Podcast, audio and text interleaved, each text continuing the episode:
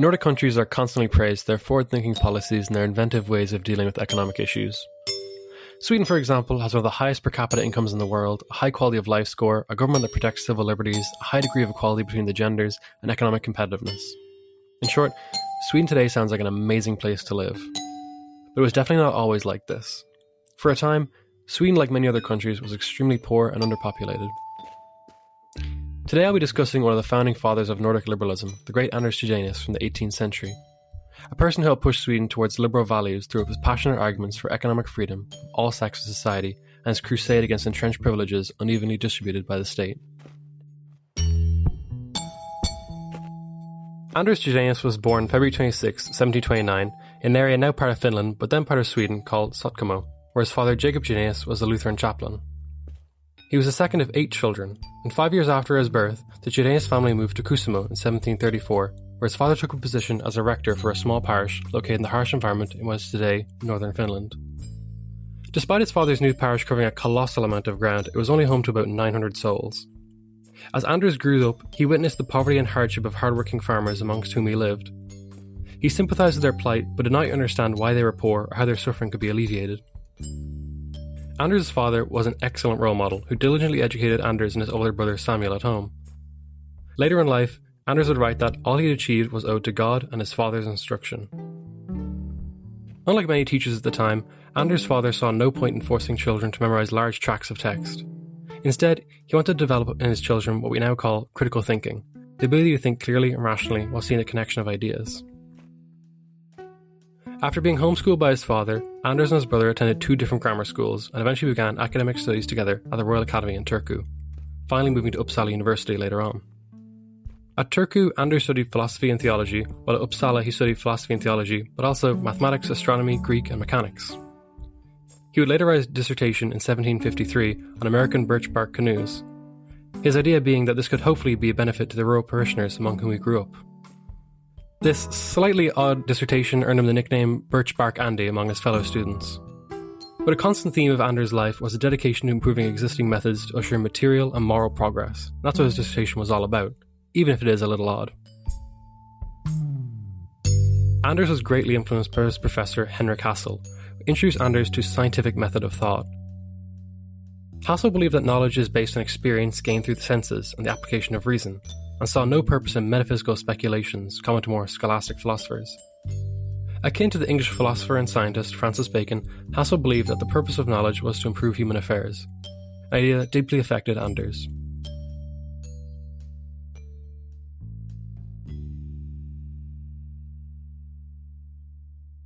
After finishing his studies, Anders decided that instead of following his brother's footsteps in an academic career, he'd follow in his father's, becoming ordained chaplain in 1754. His new parish of Alaveteli was only 20 kilometres away from his father's parish, Kokkola. In his old age, Anders' father had begun to become hard of hearing, and Anders did his best to support and care for his father while also performing his relentless task of being a chaplain, a position notable for its lack of glory in the church. Inspired by his father's example, Anders dedicated himself to the 570 parishioners of Alaveteli, nearly all of whom were farmers. By 1755, Anders married Bretta Magdala Mellberg, the daughter of a merchant, Living off a meagre stipend, Anders and his wife diligently worked to bolster their income by growing herbs and vegetables, rearing cattle, and selling tobacco. Quite the industrious couple. During this period, Anders wrote his first ever pieces of published writing, two pamphlets, one on farming moss grown fields and another on improving marshes. While this is not exactly the most exhilarating topic, both were awarded medals from the Royal Academy of Science, proving both his intellect and capacity. Ever the man of science, he also taught himself the basics of practicing medicine and for a time he was known as a reliable yet unlicensed medical practitioner. He inoculated many parishioners' children against smallpox and even successfully performed a few operations. Always eager to record his results, Anders published a report on his experience inoculating children against smallpox and his operations on eyes. On top of all of these practical considerations, Anders was by all accounts an excellent priest. His sermons became quite popular, with people actually travelling from outside of the parish to hear him preach dedicated people's souls and their spiritual welfare, Anders even invited people to his own home to give them advice. In short, Anders became a pillar of the community, and for 17 years he diligently served to the best of his abilities his parish. Anders lived a diligent and virtuous life, completely separate from politics, but this was all to change. By 1756, he had begun to read political pamphlets, especially ones on the topics of censorship, bureaucracy, and unfair privileges granted to elites. In 1761 and 1762, Anders wrote his first ever political pamphlets, but he didn't publish them. He was possibly nervous about their likely reception. Both Anders and his father's parishes were part of a province called Ostrobothnia, and since 1617, a sailing code had greatly restricted people's rights of Ostrobothnia by only allowing two cities to export goods Stockholm and Turku. This is a completely unfair system that gave places like Stockholm a monopoly on export and import products while depriving others of making a living trading. Ostrobothnians had tried numerous times to petition the Swedish government, but to no avail, and they were sick of it. By 1763, Anders was asked to produce a written argument for why Ostrobothnia restrictions should be lifted. Originally, Anders intended his arguments to be anonymous and for another to present his writing. However, when no one was willing to deliver a speech, he stepped up to the plate and gave a rousing speech that made a lasting impression on observers. He argued that there should be no special privileges given to anyone to the detriment of others. Free trade was an egalitarian policy that would benefit the industrious, not the idle. Quickly following this meeting, there was an essay competition announced by the Royal Academy of Science on the question of why so many Swedes were emigrating and how to stop this phenomenon. The stock answer as to why so many Swedes emigrated was that they were lazy and wanted an easy life abroad, but Anders did not subscribe to this thinking at all. He explained that people left Sweden due to a lack of opportunity, and this lack of opportunity was not due to laziness but the fault of the law and the state. He explained that there were too many regulations, restrictions, and taxes that curtailed people from generating a profitable livelihood. Because of the oppressive system of restrictions, Swedes left their home to pursue making a living abroad, where they worked unhampered by excessive laws. People are naturally productive, and the solution to most problems was not to constrain people, but instead to allow them to be free and unleash their abilities.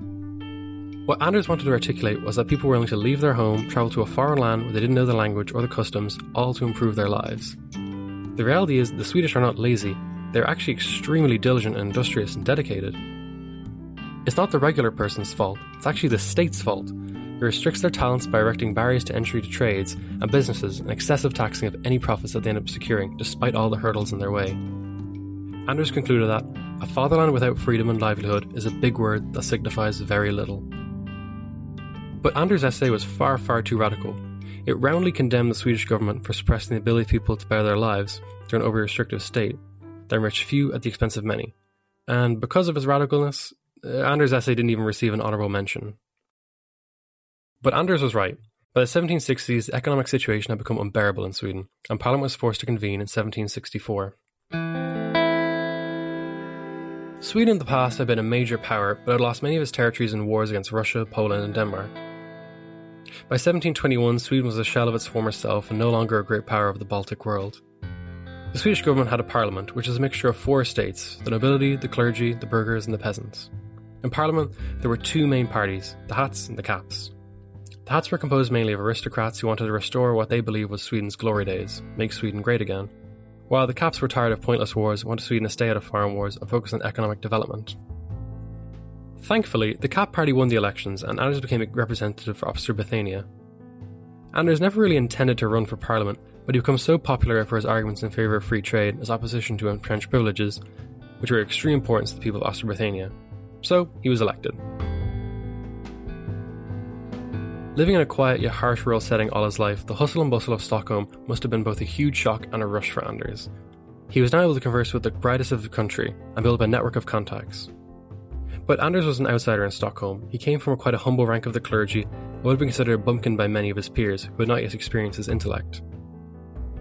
This was by far the busiest Anders had ever been.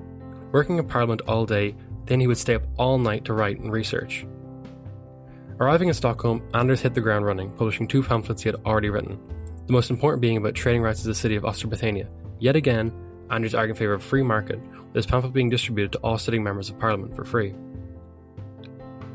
In 1765, he published yet another pamphlet entitled The Source of Our Country's Weakness. Now a member of Parliament, Anders used his position to access all kinds of data and statistics of Sweden's economy. And he found that the shipping ordinance passed in 1724 and 1726 were the things that crippled Sweden's economy, despite being considered a bulwark of it. These ordinances mandate that imports must be transported only by Swedish ships, and that ships from other countries could not transport goods between Swedish ports. Wholesale dealers in cities like Stockholm benefited enormously from these ordinances, giving them a monopoly, but at the expense of the rest of the Swedish economy, which bore the shipping costs. The pamphlet was a massive hit, selling out in a couple of weeks. Later in the same year, Anders published another pamphlet, one that went beyond addressing particular policy concerns in favour of a broader, more philosophical view. In his now most famous pamphlet, known as The National Gain, Anders attacked the accepted wisdom of mercantilism, the idea that the state ought to achieve a balance of trade, favouring exports over imports, as a national priority. This is to be achieved by the state stringently regulating commerce through tariffs, subsidies, and particular industries. Anders argued that the state ought not to regulate commerce. When the free market is left to its own devices, the price mechanism naturally regulates the economy. Anders opens the national gain by stating, Our wants are various, and nobody's ever been found to be acquire even the necessaries without aid of other people. And there is scarcely any nation that has not stood in the need of others.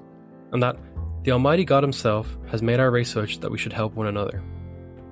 According to Anders, raising barriers against trade was actually against God's design for humans as sociable creatures that are interdependent and mutually rely on one another. All humans are naturally self interested beings. Anders explains that every man seeks his own gain. This inclination is so natural and necessary that all communities in the world are founded upon it. Therefore, people move into professions where they can earn the most money. The more profitable profession is, the more people who will enter it, thus creating competition and driving down costs, ensuring a monopoly does not form. Echoing Adam Smith's famous invisible hand, Anders writes that each individual will of his own accord gravitate towards the locality and enterprise where will most effectively increase the national profit, provided that the laws do not prevent him from doing so. Influenced by the previously mentioned Henrik Hassel while studying university, he believed complete knowledge of human affairs was reserved for God only. Human knowledge is imperfect and incomplete. The best way to regulate the economy is to leave it free, to react and regulate the vast amount of information conveyed through changing prices and preferences that no one person or group of people could ever possibly comprehend in their totality. The National Gain is a short essay, but it's packed with foreshadowing of future economic ideas. Similar to Frederick Hayek, Anders viewed the economy as a process as opposed to a given state of affairs. Like James Buchanan, the founder of public choice theory, he questioned the supposed selflessness of politicians and public servants. And like Adam Smith, who wrote his seminal Wealth of Nations, he believed self interested individuals unintentionally improve one another's material prosperity through commerce. But Anders' achievements were not solely relegated to political pamphleteering, not by a long shot.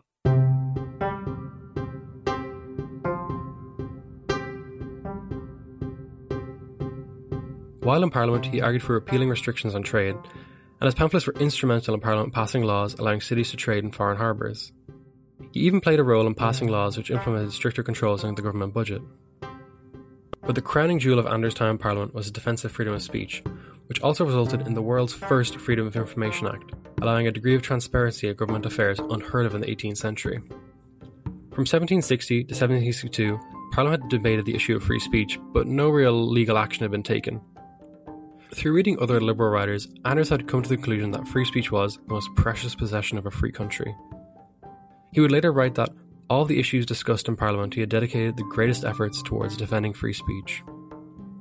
As mentioned before, Anders believed humans by nature could never achieve perfect knowledge like God. Instead, humans need to rely on discussion and mutual exchange of ideas to reach enlightenment. And free speech was integral to moral progress, because ideas had to withstand what he called the competition of pens. Further, he claimed, no fortress can be praised more than when it has endured the hardest sieges, if ideas can't withstand criticism, they ought to be discarded. Through the force of her arguments, yet again, Anders was the foremost proponent of an ordinance passed in 1766, which abolished censorship, secured freedom of the press, and secured citizens' right to access government documents to guarantee transparency.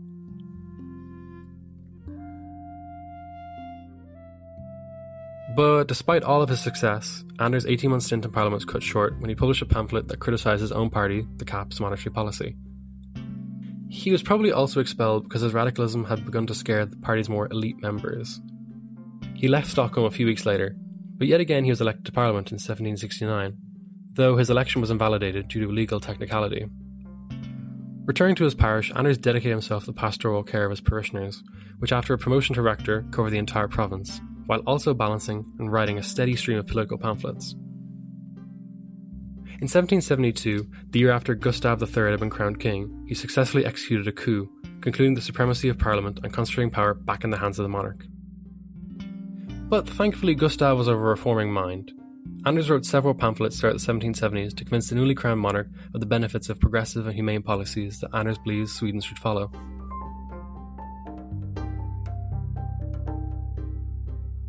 In 1775, the Royal Academy of Gothenburg announced an essay competition on the question whether rural trade was generally useful or harmful to a country. And, as always, Anders wrote an essay advocating people's rights to dispose of the labour however they saw fit and trade with whoever they wished. Anders explained that generally most of the reasons produced against rural trade were merely pretexts for merchants to protect their established privileges. Later that year, he had published yet again another bleeding heart pamphlet entitled Thoughts Concerning the Natural Rights of Masters and Servants. In 1739, it was decreed that servants would have a fixed annual wage and be allocated to employers at random. This infuriated Anders, who argued servants had a right to dispose of their services to whomever they wished and were entitled to negotiate with willing buyers instead of being forced to sell their services at a fixed price over which they had zero control. Anders argued, just like everyone else, servants had the same rights that other men possess. By 1778, Anders was yet again elected to Parliament, albeit quite a neuter one compared to its glory days, with the King now watching over their affairs. But in yet another display of his commitment to liberal principles, despite fears of being attacked by his fellow clergy members and society at large, Anders came out in favour of religious liberty for all faiths, including Catholics and Jewish people, who at the time were often viewed with great suspicion. Anders of a world where Sweden was a place of refuge to all those unfortunates who are or may in the future be deprived of sanctuary in their native countries, and therefore yearn to move somewhere else in search of protection from violence and oppression. Converting people by force does not make truly religious people, it just doesn't work. Anders argued that mildness, patience, enlightenment, and gentle instruction are the only means by which people who have gone astray may be truly converted. No one must be converted at gunpoint or through the arm of the law. All people have a right to live unmolested, regardless of their religious beliefs. And despite fierce opposition, he managed to convince the three other states in Parliament to pass a Religious Toleration Act by 1781. King Gustav was especially impressed by Anders' bravery and vigorously articulating his liberal principles. Gustav even commented, I'm fairly audacious as well, but I would never have dared to do what Chydenius did. In 1792, Anders was elected a third time to the Parliament. A much weakened Parliament only met for a month a year. Unsurprisingly, not much was achieved compared with other stints in Parliament. This term was relatively lacklustre. This would be the last time Anders would directly take part in political affairs, and after a dangerous journey home through the icy Gulf of Bothnia, Anders returned to his parish and resumed his duties as diligently as ever.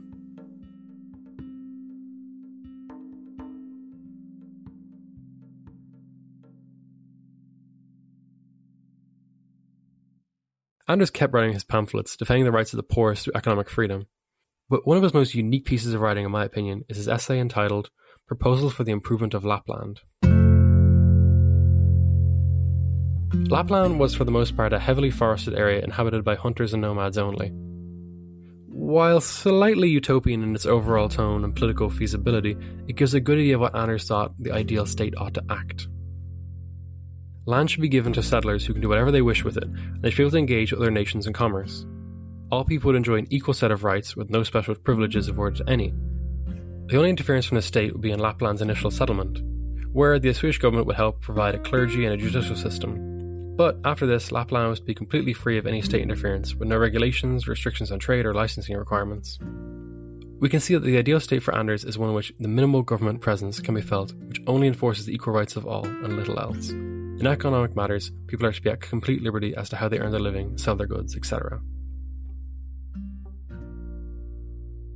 Even as Anders entered his 70s with the dawn of the 19th century, he still kept himself busy, writing sermons, political pamphlets, agricultural treatises, organising an orchestra, and writing his own autobiography. After quite an eventful and full life dedicated to reform and progress, Anders passed away in February 1803. He had no children but was survived by his wife, whom he was married for nearly 50 years to. Anders Chydenius today is recognized as one of the founding fathers of Nordic liberalism. As a reformer, his legacy is unparalleled. He played a crucial role in repealing restrictive economic policies, keeping the state accountable and forcing to be transparent, securing freedom of speech while also abolishing censorship and defending religious minorities' rights. But what Anders achieved in government was only the tip of the iceberg of what he wanted to see implemented.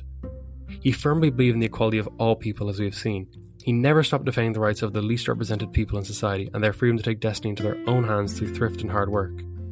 Economic freedom for Anders was a God given part of everyone's life and an intended part of the natural order. All that was required to usher in prosperity and harmony was merely to unleash the creative energies of all people and to drive towards progress. In many ways, Anders was a precursor to many modern economic ideas, but his cultural isolation in Sweden meant he was not really appreciated abroad until recently, thanks to translations of his work. Many scholars today refer to Anders as the Nordic version of Adam Smith, but I think this really undersells his unique qualities as a thinker wholly independent from Smith. In some ways, Anders attacked protectionist of mercantilism in a much more sustained and holistic way than Smith ever did. Overall, Anders Chydenius is a founding father of classical liberalism in the Nordic world, but his ideas are still just as forceful as they were nearly 300 years ago, and just as universal. What Anders wanted was a world in which all were afforded the same natural right to improve their lives how they saw fit, free from the paternalism and particularism of a regulatory state. Thanks a for listening. I hope you enjoyed this podcast, and if you did, you can subscribe on Apple Podcasts, Spotify, and wherever else you may listen to podcasts. Visit the website www libertarianism.org to find more podcasts like this one. I hope to see you next time.